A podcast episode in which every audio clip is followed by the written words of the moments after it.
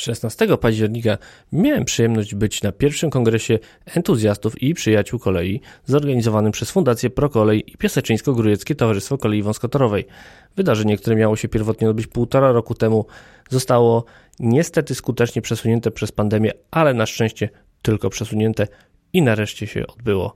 O tym, co się tam działo, opowiem Wam już za chwilę. Bartosz Jakubowski, węzeł przesiadkowy, zaczynamy.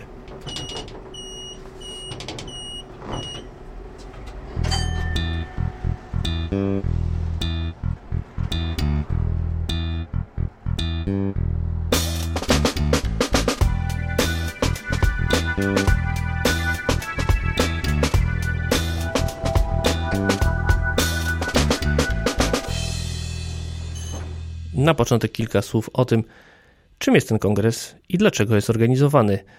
O tym Jakub Majewski, prezes Fundacji Prokolej. Wymyśliliśmy to spotkanie po to, żeby ściągnąć ludzi z całego kraju, żeby policzyć się, żeby zobaczyć, ilu nas jest, y, kto tak naprawdę jest entuzjastą kolei, kto jest przyjacielem kolei e, i spróbować y, to towarzystwo zintegrować, bo tak naprawdę ta branża potrzebuje dobrego, pozytywnego lobbingu i w naszej opinii ten lobbying trzeba budować na tych, którym na kolei zależy, którzy w różny sposób y, chcą ją zmieniać. Czasem dbając o jej tradycje, czasem dbając o, o to, żeby nie ginęła z lokalnych ojczyzn, czasem rozwijając nowoczesne technologie, E, ale zawsze wspólnym mianownikiem jest właśnie to, e, że ta kolej e, jest czymś, co chcielibyśmy, żeby się rozwijało, co chcielibyśmy, żeby było coraz bardziej atrakcyjne, czym chcielibyśmy się móc pochwalić i w naszym kraju, i przed naszymi znajomymi, rodzinami, wszystkimi, którzy się pytają, czemu się zajmujesz koleją? No właśnie dlatego, że to jest fajna branża. Branża jest niewątpliwie fajna, ale czy przyjaciele i entuzjaści kolei nie będą trochę ciągnąć w stronę takiego miłośnictwa, żeby to było e, fajne do zabawy, ale gdzie ten praktyczny wymiar? Rzeczywiście jest taka opinia o miłośnikach kolei, że oni w gruncie rzeczy chcą zrobić zdjęcie, przejechać jakąś linią i jak już to zdjęcie jest, jak już ta linia jest e, odnotowana w kajecie, to wszystko jedno, co się dalej z tą koleją stanie. E, mamy nadzieję, że w tych środowiskach e, tych bardziej dojrzałych, zorganizowanych w jakiś sposób, w formie stowarzyszeń, fundacji, klubów, jest jednak bardziej, jest więcej takiego myślenia strategicznego, jest więcej wiary w to, że trzeba tą kolej ratować, że trzeba tą kolej rozwijać, że trzeba tą kolej zachować, e, nawet jeżeli ona ma mieć ten wymiar e, historyczny, to jednak w stanie e, zdolnym do użytku, w stanie e, gotowym do eksploatacji, żeby to była kolej żywa, a nie tylko kolej zamknięta na zdjęciach e, i w kajetach. Są takie przykłady, pozytywne przykłady, że ktoś na początku robił zdjęcia, a później zaczął się trochę więcej interesować, czytać przepisy, studiować książki i dziś y, idzie na kolej, pracuje na tej kolei, jest takim ambasadorem tej branży, który traktuje y, to y, trochę bardziej e, emocjonalnie niż tylko zwykłe miejsce pracy. Myślę, że jednak z ludzi, którzy się koleją interesują i zaczynają od fotografowania, w przyszłości mogą być sensowni kolejarze i mogą być sensowni ludzie, którzy się tą branżą zajmą i ją poprowadzą dalej do przodu. Wspominasz o zachowywaniu kolei w formie żywej, a czy nie masz wrażenia, że trochę środowiska kolejowe czasem zamykają się w zachowaniu tego, co było, a trochę za mało mówią o tym, żeby zbudować coś nowego, żeby wyjść szerzej, pomyśleć poza schematem? Zgadzam się, że rzeczywiście dużo jest skupienia na historii, dużo jest grzebania w tym, co było kiedyś, sporo mniej mówi się o tym, co powinno być, co, y, na czym nam zależy. Ale dlatego na kongres zaprosiliśmy też kilka środowisk, które wcale nie wywodzą się z y, tego y, środowiska entuzjastów kolei, ale właśnie samorządowców, ale właśnie lokalnych aktywistów, ale e, organizacje ekologiczne, które walczą o lepszy klimat, lepszy, lepszy transport w naszym kraju i dzięki temu zauważają kolej.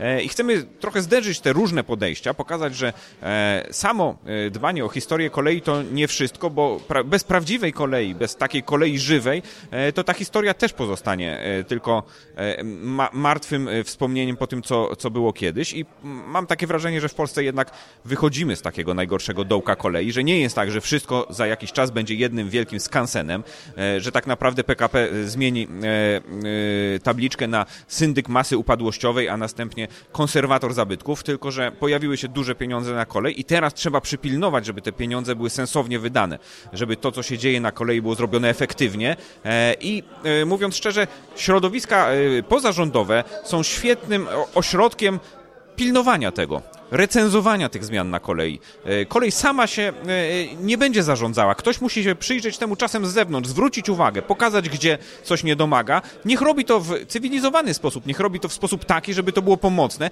a nie znowu zamknie się w domu i narzeka, e, ewentualnie wypisując swoje frustracje na jakimś forum kolejowym. Spróbujmy rzeczywiście coś zmienić, ale ten kongres ma, ma dać taką energię pokazującą, że są pozytywne przykłady, że są ludzie w Polsce, którzy coś zmienili, realnie swoim działaniem spowodowali, że gdzieś pojechały pociągi, że gdzieś wyremontowano linię, że jakiś dworzec, który się walił, e, dziś jest przejęty przez samorząd i wygląda pięknie. I to są takie pozytywne przykłady, którymi chcielibyśmy zarażać tych, którzy na razie są jeszcze na etapie narzekania. Ostatnio w rozmowie z Rafałem Górskim wspominałeś o tym, że no, zachwycamy się elektromobilnością na kołach gumowych, a przecież na kołach żelaznych elektromobilni jesteśmy od ponad 100 lat, tak na dobrą sprawę, albo jeszcze dłużej. E, niedawno w Łodzi był kongres elektromobilności, który są zdominowany przez koncerny samochodowe. Nie było tam niemalże w ogóle rowerów o kolei, nawet nie wspominając. E, to może tutaj jest ta luka, gdzie należałoby tym elektrycznym pociągiem wjechać jak najszybciej.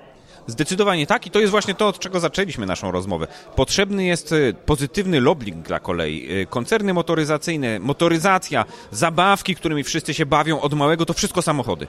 My musimy pokazać, że jest inna branża, jest alternatywa i szukać e, różnych sprzymierzeńców w różnych środowiskach, którzy będą tą kolej razem z nami promowali. I to są właśnie środowiska ekologiczne, to są właśnie ludzie, którzy myślą trochę bardziej odpowiedzialnie o przyszłości, którzy zauważają, że nie tylko samochód, nie tylko nasz własny pojazd E, i nasz prestiż zbudowany na tym, że ten samochód był odpowiednio drogi e, i odpowiednio dużo miejsca zajmuje na parkingu, że jest inna ścieżka e, i ale trzeba, trzeba im pokazać, że ta kolej może być atrakcyjna, może być fajna, może być ciekawa, e, a nie jest tylko właśnie branżą, która e, jest zamknięta w sobie, e, broni się przed jakimkolwiek wpływem z zewnątrz. Trzeba się otwierać na zewnątrz i myślę, że środowiska kolejowe są takim, takim, takim łącznikiem pomiędzy trudną kolejową rzeczywistością, skomplikowaną naprawdę dość mocno od strony prawnej czy technicznej, a taką, a taką rzeczywistością codzienną, gdzie ta kolej często jest postrzegana jak obcy organizm. Chce, chcemy, żeby te środowiska były ambasadorami kolei na zewnątrz. Oprócz organizatorów, gości przybyłych na kongres powitał burmistrz Piaseczna pan Daniel Putkiewicz oraz Piotr Kandyba, radny Sejmiku Województwa Mazowieckiego i Krzysztof Plewa, dyrektor oddziału Urzędu Transportu Kolejowego w Katowicach. A później zaczęły się prezentacje. Pierwszą z nich przedstawił Łukasz Janeczko z Instytutu Spraw Obywatelskich, a chodziło oczywiście o kampanię tiry na tory. Posłuchajcie. I pierwsze to jest działanie na rzecz przeniesienia z dróg na kolej towarów przewożonych tirami przez Polskę tranzytem. No myślę, że to, e, to zdanie jest tutaj dosyć jasne i ono wyraża jak najbardziej e, samo hasło tiry na tory. E, tak jak już wspominaliśmy, mm, to jest inicjatywa oddolna osób, które są zatroskane różnymi kwestiami związanymi z transportem. To jest z jednej strony odejście od kolei i takich sytuacji, które miały miejsce w latach 90., e, gdzie tą kolej, jak wszyscy wiemy, no, dosyć mocno zmarginalizowano. Z drugiej strony właśnie postawienie na transport drogowy i mm, no, mocne postawienie na tiry, czego konsekwencją tak naprawdę jest no, utrata pewnych zysków ekonomicznych albo powiększenie strat ekonomicznych. Z drugiej strony jest to zwiększenie ryzyka, zmniejszenie tutaj bezpieczeństwa zarówno dla pieszych, jak i dla e, innych kierujących. No i w e, trzecim etapie no to jest ten, ten wymiar e, środowiskowy, ekologiczny, o czym też powiemy dalej. Po drugie, domagamy się wprowadzenia w transporcie towarów zasad użytkownik płaci i zanieczyszczający płaci. No tutaj to już jest troszeczkę bardziej sprecyzowane. Mm, te dwie zasady, one są żywe w Unii Europejskiej i one nam przeświecają także w kampanii Tiry na Tory. No jeśli chodzi o użytkownik płaci, no to tutaj chodzi przede wszystkim o to, że jest duża dysproporcja, jeśli chodzi o opłaty za dostęp do infrastruktury. Mm, jak wszyscy zapewne wiemy, mm, jeśli chodzi o transport drogowy, mm, przewoźnicy ponoszą około 1% wydatków związanych z, z użytkowaniem e, infrastruktury drogowej. A z kolei kolej płaci 100%. To pokazuje tak naprawdę, jak jest duża dysproporcja. No i to jest też efekt tego, że kolej przynajmniej w opinii publicznej wydaje się nieopłacalna. Jeśli chodzi z kolei o drugi zanieczyszczający płaci, no to to jest y, związane przede wszystkim ze środowiskiem. Y, tutaj zarówno podnosimy ten temat, że i y, transport drogowy, i transport lotniczy jest tym zdecydowanie bardziej niekorzystnym dla środowiska, a kolej jest z kolei tym transportem, który jest najbardziej przyjazny klimatowi. E, jeśli chodzi o trzeci, no to tutaj e, już też konkretny postulat. E, popieramy obniżenie stawek za dostęp do infrastruktury, czyli to, o czym mówiłem wcześniej. Transport drogowy obecnie płaci około 1% kosztów związanych z użytkowaniem infrastruktury drogowej, z kolei kolej płaci 100%. I w przypadku kolei i Unii Europejskiej jest to jeden z najwyższych czynników, co skutecznie próbujemy zmienić i e, co wierzymy, że w dalszej części doprowadzi do tego, że kolej będzie bardziej konkurencyjna i ekonomicznie, i no, będzie takim pierwszym wyborem tak naprawdę, jeśli chodzi o y, pasażerów. Y, teraz może powiemy, dlaczego zdecydowaliśmy się działać w tej sprawie, bo często padają takie pytania, no dobrze, ale po co to jest nam potrzebne, czy to jest działanie dla samego działania, czy no jest jakiś większy sens w tym wszystkim. I tak, my odpo odpowiadamy, że jak najbardziej. E, przede wszystkim tutaj pierwszy punkt to jest zysk ekonomiczny, a raczej powinienem napisać brak straty. I tutaj za taki jeden z przykładów y, chciałbym podać sytuację. Ona będzie też związana z małą naszą anegdotą tutaj, jeśli chodzi o Instytut Spraw Obywatelskich. E, ponieważ jeśli chodzi o tutaj organizacje społeczne, no my zawsze chcemy być rzetelni, pokazywać e, te dane e, w sposób profesjonalny. No i w ciągu wielu lat kampanii, no niestety raz nam się to nie udało, musieliśmy przepraszać. W swoich komunikacjach bardzo często podnosiliśmy taką kwestię jak niszczenie infrastruktury drogowej. I podawaliśmy dane, że jeden tir niszczy mm, nawierzchnię e, tak samo jak 160 tysięcy samochodów osobowych. Niestety za to stwierdzenie musieliśmy przeprosić, ale mówię niestety nie dlatego, że e, staraliśmy się tu w jakiś sposób zmanipulować. Natomiast okazało się, że te wyniki są zdecydowanie gorsze. I tutaj Instytut Badawczy e, Dróg i Mostów przygotował dla nas takie wyliczenie. I z tego wyliczenia wynika, że jeden tir nie niszczy e, nawierzchni tak jak 160 tysięcy, tylko jeden tir niszczy tyle, co 3 miliony 200 tysięcy samochodów osobowych.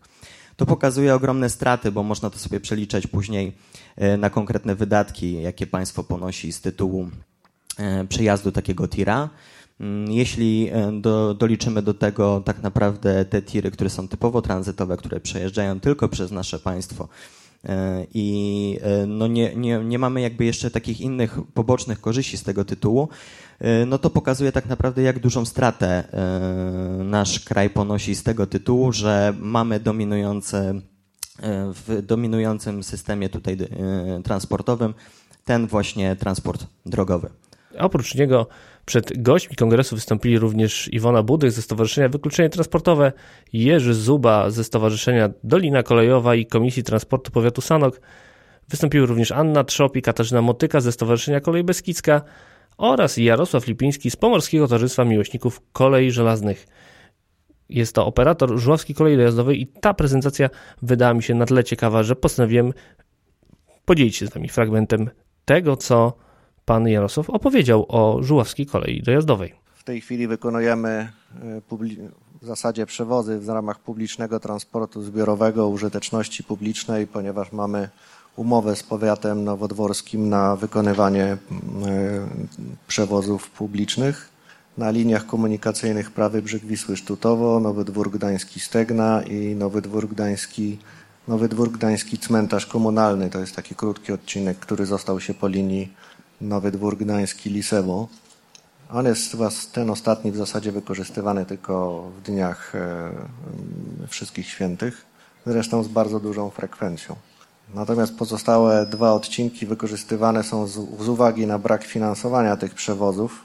No, są niestety wykorzystywane tylko e, w sezonie e, letnim, gdzie tych turystów na Mierzei Wiślanej i na Żuławach jest więcej. Na odcinku z Nowego Dworu Gdańskiego do Stegny to jeżdżą głównie e, mieszkańcy Nowego Dworu Gdańskiego, także sezonowo do pracy, bo mamy też wykupywane bilety miesięczne, gdzie z tego co wiemy, ci, ci pracy, ludzie po prostu jeżdżą do pracy w ośrodkach czy, czy w, e, w sklepach, ponieważ na odcinku Nowy Dwór Gdański Stygna w sezonie letnim kolej jest najszybszym środkiem transportu. E, wiedzie cały czas wzdłuż drogi, a właściwie takiego parkingu, można by było powiedzieć, gdzie samochody e, stoją ładnie i oczekują na zagrzanie się wody w chłodnicach. E, na odcinku prawy brzeg Wisły Stegna Sztutowo wozimy głównie przebywających tam turystów i liczba przywiezionych pasażerów rocznie rośnie cały czas, ale powiedzmy, że w 2019 roku to było 74 tysiące pasażerów. W zeszłym roku ta liczba spadła, a w tym roku jeszcze nie mamy zakończonej statystyki, ale będzie to rekordowy rok, więc będzie dziś pewnie blisko 80 tysięcy pasażerów w ciągu 80 dni roku.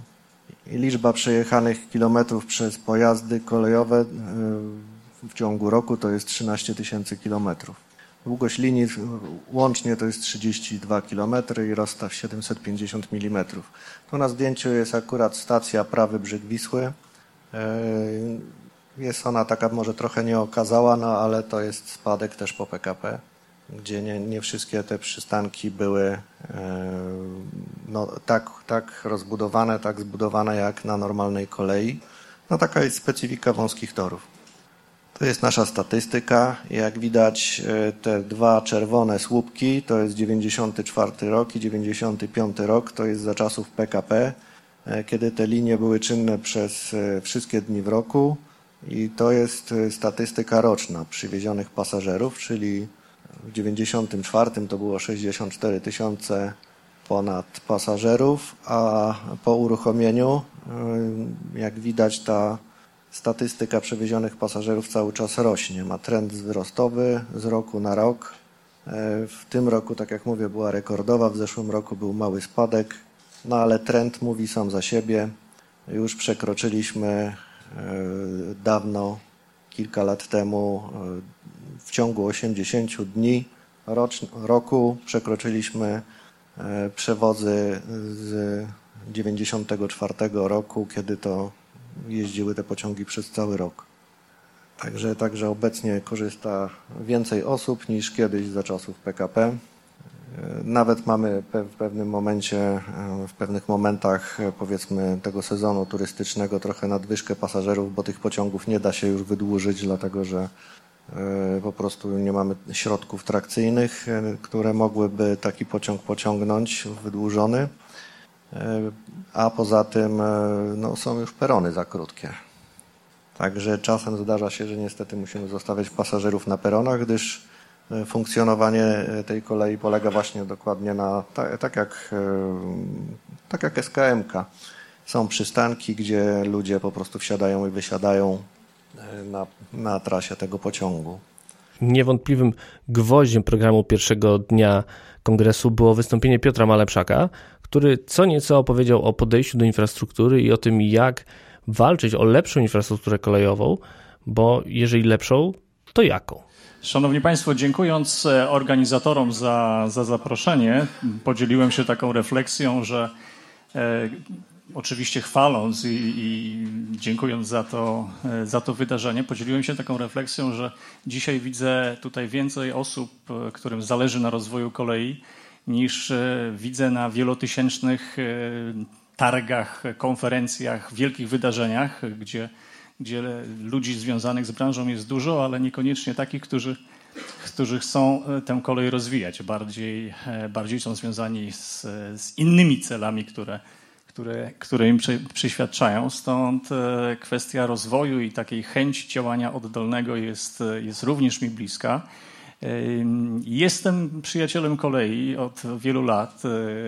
Jestem zawodowy, zawodowo związany z koleją, ale też mam bardzo silne więzy rodzinne. Jestem takim kolejarzem w trzecim pokoleniu w swojej rodzinie, stąd kwestia kolei transportu jest dla mnie zupełnie naturalna.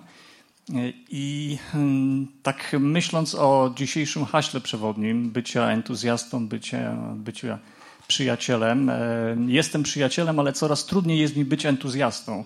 Szczególnie w sytuacji, gdy mm, podróżuję ze swoich rodzinnych stron e, z Poznania i chcę jechać pociągiem do Warszawy, bo to jest dla mnie naturalny wybór, że jadę pociągiem. I na głównej trasie kolejowej w Polsce mam wybór pociągu o 5.35, a następny o 9.00. Myślę, że daleko odeszliśmy od e, pewnych standardów w ostatnim czasie, chociaż mamy bardzo dużo pieniędzy. I e, w tej mojej krótkiej prezentacji chciałbym Państwu pokazać, że niekiedy pieniądze są przekleństwem, e, że pieniądze potrafią niestety demoralizować. Ja się spotkałem z tym wielokrotnie. I mm, ja zachęcam do, biorąc pod uwagę, że macie Państwo takie oddolne doświadczenia, takie, takie, takie myślenie o o podstawach, o takim e, funkcjonowaniu, żeby coś, coś czasem zrobić z niczego. E, mam takich kilka przykładów, że również w infrastrukturze niekoniecznie trzeba e, mieć wielkie pieniądze. Wystarczy czasem dobra inicjatywa i praca u podstaw, żeby osiągnąć pewne, pewne dobre rezultaty. Stąd Mm, infrastruktura, infrastruktura kolejowa na miarę potrzeb e, to moje hasło i skupię się głównie na takich przykładach, z którymi Państwo macie do czynienia, gdzie mamy sytuację, gdzieś planuje się jakieś inwestycje, prowadzone są jakieś studia wykonalności, coś ma się wydarzyć e, i czasem jest to zasadne, że powinno się wydarzyć, że infrastruktura jest już tak zdegradowana, że nie da się inaczej prowadzić ruchu, ale, ale w wielu przypadkach jest infrastruktura, której stan pozwala na prowadzenie, prowadzenie ruchu. Ważnym elementem wystąpienia Piotra Malepszaka był temat nieodpowiedniej infrastruktury albo przewymiarowanej, albo wręcz przeciwnie, niewystarczającej. To taki mój, mój ulubiony przykład. Przystanek osobowy Borowiki na linii numer 31 to jest przystanek w środku lasu. Nikt, według danych UTK, nikt z niego nie korzysta. No, pytanie, po co powstał y, w ramach bardzo kosztownej inwestycji za ponad 300 milionów złotych? Powstał dlatego, że był. Kiedyś był, kiedyś być może ktoś z niego korzystał. Dzisiaj 200-metrowe perony. Te... Tak, te perony mają po 200 metrów. Y, Łącznie tutaj mamy sześć par pociągów e, osobowych o długości do 50 metrów każdy. To jest infrastruktura, która kosztowała około 5 milionów złotych. No, pierwsze pytanie, jeśli dane UTK od wielu lat mówią, że nikt z tego nie korzysta, no to być może warto zrezygnować z takiego przystanku, albo może trzeba go przesunąć kilometr e, w jedną czy w drugą stronę, może tam mieszkają ludzie. Przed tym też uczulam, czyli żebyśmy nie utrwalali pewnych rozwiązań, które być może 50 lat temu funkcjonowały, a dzisiaj już, już są niepotrzebne, bo taki, takie 5 milionów złotych e, warto by wydać może w innej lokalizacji, na tej samej linii, ale, ale nie w tej, w tej szczególnej. Nie pokazuję tego przystanku dlatego, że on jest takim zupełnym odosobnieniem, na, zupełnym ewenementem na tej linii. Na tej linii jest kilkanaście takich przypadków tego typu peronów nadmiarowych w miejscach niekorzystnie, niekoniecznie, które by wskazywały, że ktoś będzie z nich, z nich korzystał. Stąd w tych studiach wykonalności, jeśli będziecie się interesować jakimiś działaniami, to też szczególnie zwracajcie uwagę, czy, czy to, co 50 lat temu było, czy nadal będzie funkcjonalne, jeśli zarządca będzie będzie chciał taką infrastrukturę jeszcze odtworzyć w tym samym miejscu. Wystąpienie to spotkało się z żywą dyskusją, której ton nadawała pani Nadzieja Sulima z Ogólnopolskiego Stowarzyszenia Przyjazny Transport. Posłuchajcie. Moje stowarzyszenie wiele razy pisało wysoko, wysoko, wysoko. Na, najniżej był pan prezes PLK.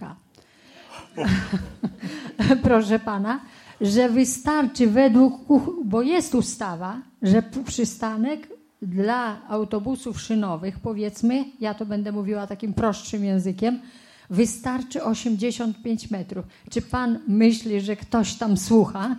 To jest oszczędność kilkaset tysięcy złotych na 30 metrach. Ja w tej chwili nie mam przy sobie tego dokładnie, bo myśmy zrobili dokładne wyliczenia i przedstawiliśmy e, panu prezesowi i wyżej panu ministrowi e, w tabelach, bo jest. I teraz nie można się. Na... Dlaczego ten przystanek powstał? Bo zbyt dużo wysoko postawionych osób z półtora kilometra stojąc twarzą do zdjęcia na prawo, ma tam swoje wykupione chaty.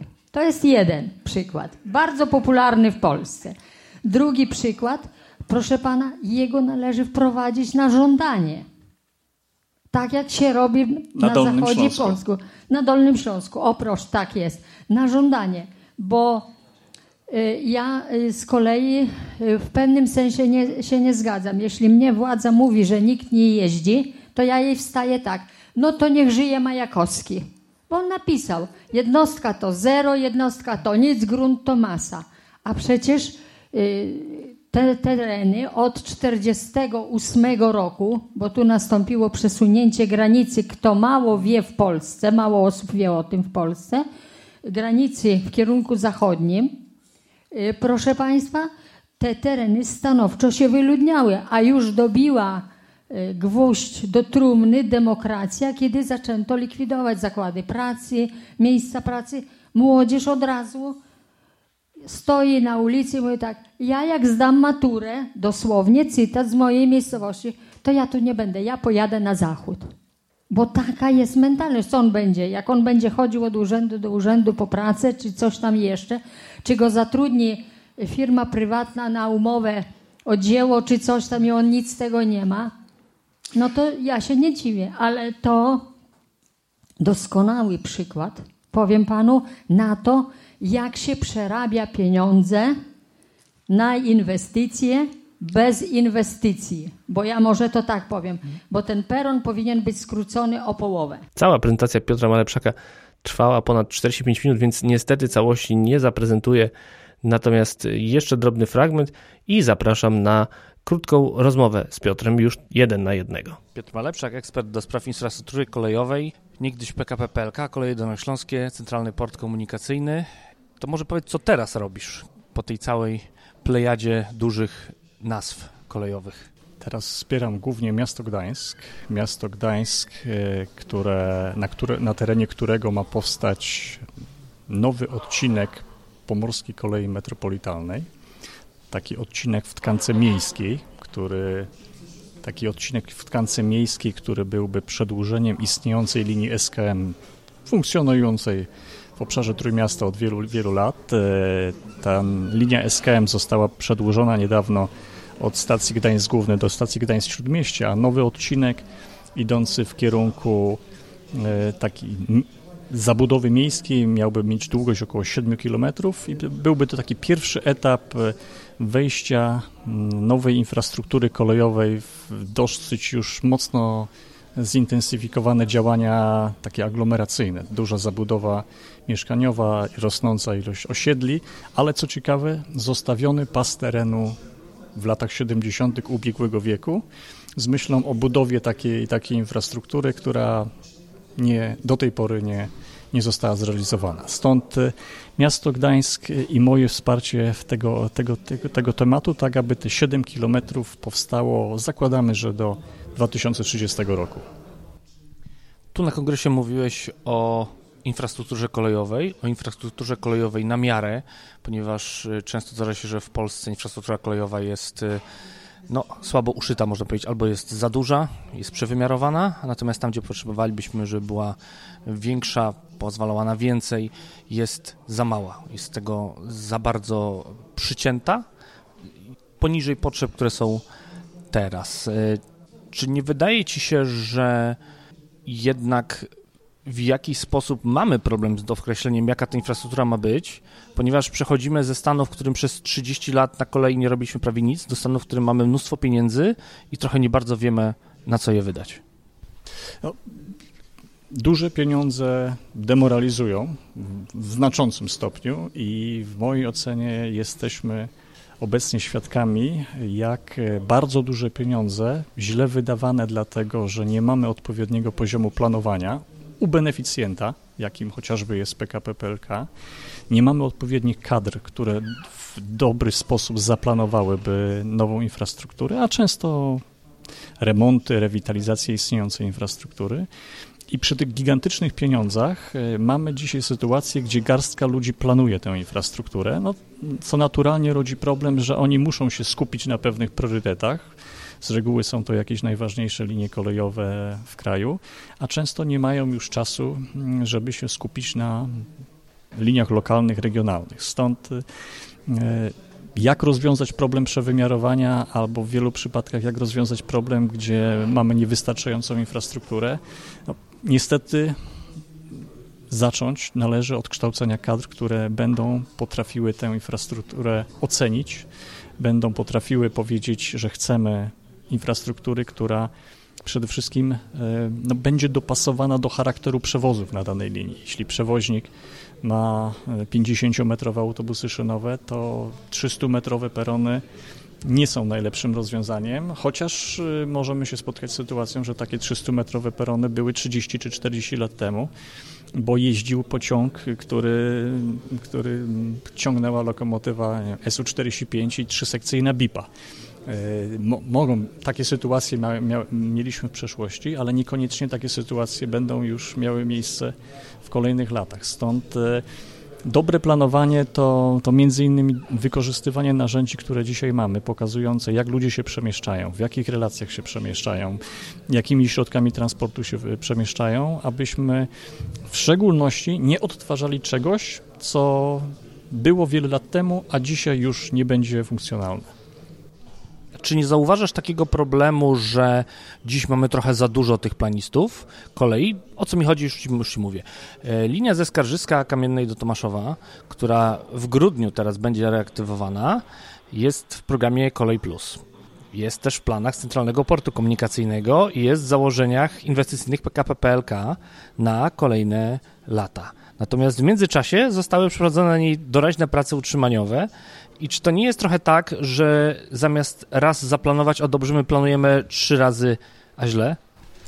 Jest, jest niestety wiele prawdy, a podstawowa kwestia to silne ministerstwo, Ministerstwo Infrastruktury, które będzie koordynować tego rodzaju plany. Czyli, czyli tam, gdzie powinno być planowanie, gdzie powinna być strategia, tego elementu nie ma. To wynika też ze słabości tego ministerstwa w zakresie chociażby mm, odpowiedniej kadry, która, która byłaby ta, tam zatrudniona. I stąd mamy wiele, wiele różnych pomysłów. Jedna spółka zaplanuje, że będzie to linia być może nawet na wysokie prędkości. Inna spółka e, podejdzie do tego doraźnie i stwierdzi, że jak chcemy uruchomić pieniądze już od, uruchomić przewozy już od grudnia tego roku, to być może warto jakieś perony wyremontować. Trzecia spółka stwierdzi, że być może trzeba tam jakiś większy program uruchomić inwestycyjny i stąd y, nie mamy takiego, ja bym powiedział, że problem ze złymi inwestycjami to problem jednego, w mojej ocenie, jednego ciała, które, które planuje i koordynuje różne plany, różnych, różnych inwestorów. Stąd y, mamy taki miszmasz, że jeden planuje coś za 30 milionów, inny za 900, a trzeci jeszcze się nie określił i pewnie będzie chciał, e, żeby tam jeździły pociągi dużych prędkości. Jesteś znany z inwestycji kolejowych i z podejścia do inwestycji kolejowych polegającym na tym, że za małe pieniądze skupiasz się na tym, co jest ważne, żeby zapewnić dobrą przepustowość, dobrą prędkość linii. I tu często mówisz, i dzisiaj też o tym mówiłeś, że w wielu przypadkach projektów modernizacji, te koszty jednostkowe e, rewitalizacji, modernizacji, remontu takiej linii lokalnej idą w górę, a czy nie masz wrażenia, że takie proste i łatwe projekty, które za niskie pieniądze potrafią w krótkim czasie podnieść prędkość, już się zaczynają kończyć albo wręcz już się skończyły? Że to Eldorado, które można było robić na zaniedbanych liniach już się kończy, bo zaczynamy wchodzić w ten etap degradacji infrastruktury, którego już nie da się tak łatwo e, zreperować szybką naprawą główną samego toru? Tu są dwa elementy. Ja cały czas szacuję, że tak swobodnie możemy jeszcze na taka moja lista, powiedziałbym. Lista linii, gdzie możemy jeszcze swobodnie podejść do tematu optymalizacji parametrów, to jest 3000 torokilometrów. Czyli cały, to jest jeszcze cały czas duży obszar, gdzie można uzyskać optymalizacją, takimi działaniami utrzymaniowo-naprawczymi wyższe, wyższe prędkości. Dzisiaj mówiliśmy o takich, takich przykładach linii lokalnych. Uważam, że być może na linii Tomaszów, Mazowiec, Tomaszów Mazowiecki-Skarżysko można by wyciągnąć 80, nie 80, a 90 czy setkę. Że z linii Siedlce Sokołów można by z 60 podciągnąć do wyższej prędkości i takie działania proste należy w pierwszej kolejności wdrażać, ale oczywiście powiedziałbym, działania w infrastrukturze muszą wzorem innych krajów polegać na różnego, różne, różnego rodzaju zakresowi, który pozwala podnieść parametry za pół miliona za kilometr, podnieść parametry za 5 milionów za kilometr i oczywiście uzyskać jakieś zupełnie nowe parametry, często za 30 czy za 40 50 milionów za kilometr. To te działania wzajemnie się nie wykluczają. One podlegają pewnej ocenie. Jeśli mamy 30-letni tor kolejowy, po którym przejechało 100 milionów ton towarów, a obciążenie graniczne tego toru jest, wynosi 500 milionów ton, to możemy go wiarygodnie ocenić i powiedzieć, ten tor będziemy jeszcze eksploatować przez kolejne wiele lat i być może jeszcze podniesiemy na nim, na nim parametry. Jeśli mamy całkowicie zdegradowany tor na podkładach drewnianych, to niewiele już z nim zrobimy i raczej konieczna będzie wymiana takiego 30-letniego toru czy, czy innych urządzeń związanych z prowadzeniem ruchu pociągów. Ja podchodzę do mm, potrzeby rzetelnej oceny infrastruktury, żeby często tam, gdzie potrzebne, potrzebne jest uzyskanie zupełnie nowego efektu, tak jak na tym odcinku linii aglomeracyjnej w Gdańsku, czy tak jak na potrzebie dobudowy jakichś elementów infrastruktury w dużych węzłach, uzyskać nowy efekt, niekoniecznie związany z prędkością, ale z przepustowością. Tam są potrzebne duże pieniądze. Tam, gdzie chcemy puścić 7-8 par pociągów, spójrzmy na, w pierwszej kolejności na tę linię, która istnieje i być może okaże się, że potrzeba włożyć kilka, kilkanaście milionów złotych, żeby infrastruktura dawała parametry, które będą interesujące dla przewoźnika. Stąd e, nie wykluczanie, nie działania od bandy do bandy, że jak coś ma 40 lat, to trzeba to wymienić, tylko działania w, takim kierunku, że równolegle coś utrzymujemy, coś optymalizujemy, coś wymieniamy na nowe, na przykład tor kolejowy, a czasami chcemy coś, coś zupełnie nowego zbudować, żeby uzyskać zupełnie nowy efekt. Stąd te działania się nie wykluczają. One muszą być elementem dobrego planowania, które, które idzie równolegle. Różne działania równolegle prowadzone. To może spróbujemy postawić kropkę. Czy widzisz dzisiaj jakąś inwestycję na polskich torach, która jest jakimś dobrym przykładem prowadzenia inwestycji? Widzę taki przykład, e, taki najnowszy przykład e, racjonalnego podejścia do infrastruktury linii lo lokalnej. E, to odcinek z Wrocławia do, Sobót, do Świdnicy przez Sobótkę. Racjonalna infrastruktura pasażerska, 100-metrowe perony. Pamiętajmy, że to jest taki ciekawy przykład, gdzie 10 lat, ponad 10 lat temu było studium wykonalności. To studium wykonalności wskazywało konieczność wykonania robót za 485 milionów a dzisiaj e, ta inwestycja się kończy e, z finalnym kosztem na poziomie 200 milionów. Stąd e, odbieram to jako pozytyw, biorąc pod uwagę, że ktoś kiedyś pokazał gigantyczne koszty remontu tej linii. Przez te 10 lat koszty generalnie wzrosły, a my mówimy, że zrobimy taki efekt, jaki był planowany ponad 10 lat temu za 40% środków. To jest, to jest pozytywny przykład. E, widzę niestety zdecydowanie więcej przykładów e, negatywnych i bardzo negatywnych. E, taki bardzo negatywny przykład, jeśli chodzi o przepustowość, to obecna modernizacja odcinka Poznań-Szczecin, szczególnie Poznań-Krzyż, z kolejną likwidacją stacji, z kolejnym utratą przepustowości, szczególnie dla ruchu towarowego, a jest to linia ujęta w programach międzynarodowych, w dyrektywach unijnych, między innymi jako linia towarowa. Nie byli to oczywiście wszyscy goście pierwszego dnia kongresu. Oprócz osób, które wymieniłem, wystąpili również Paweł Zaniewski ze Stowarzyszenia Polskich Muzealników Prywatnych, Maciej Radecki ze Stowarzyszenia Klubu Miłośników EKD, WKD, pan Mikołaj Żanny z Grodziskiej Kolei Drezynowej i Jacek Finkwinowicki z patronite.pl. Jeżeli chodzi o prezentacje i odczyty, to już wszystko, jeżeli chodzi o kongres.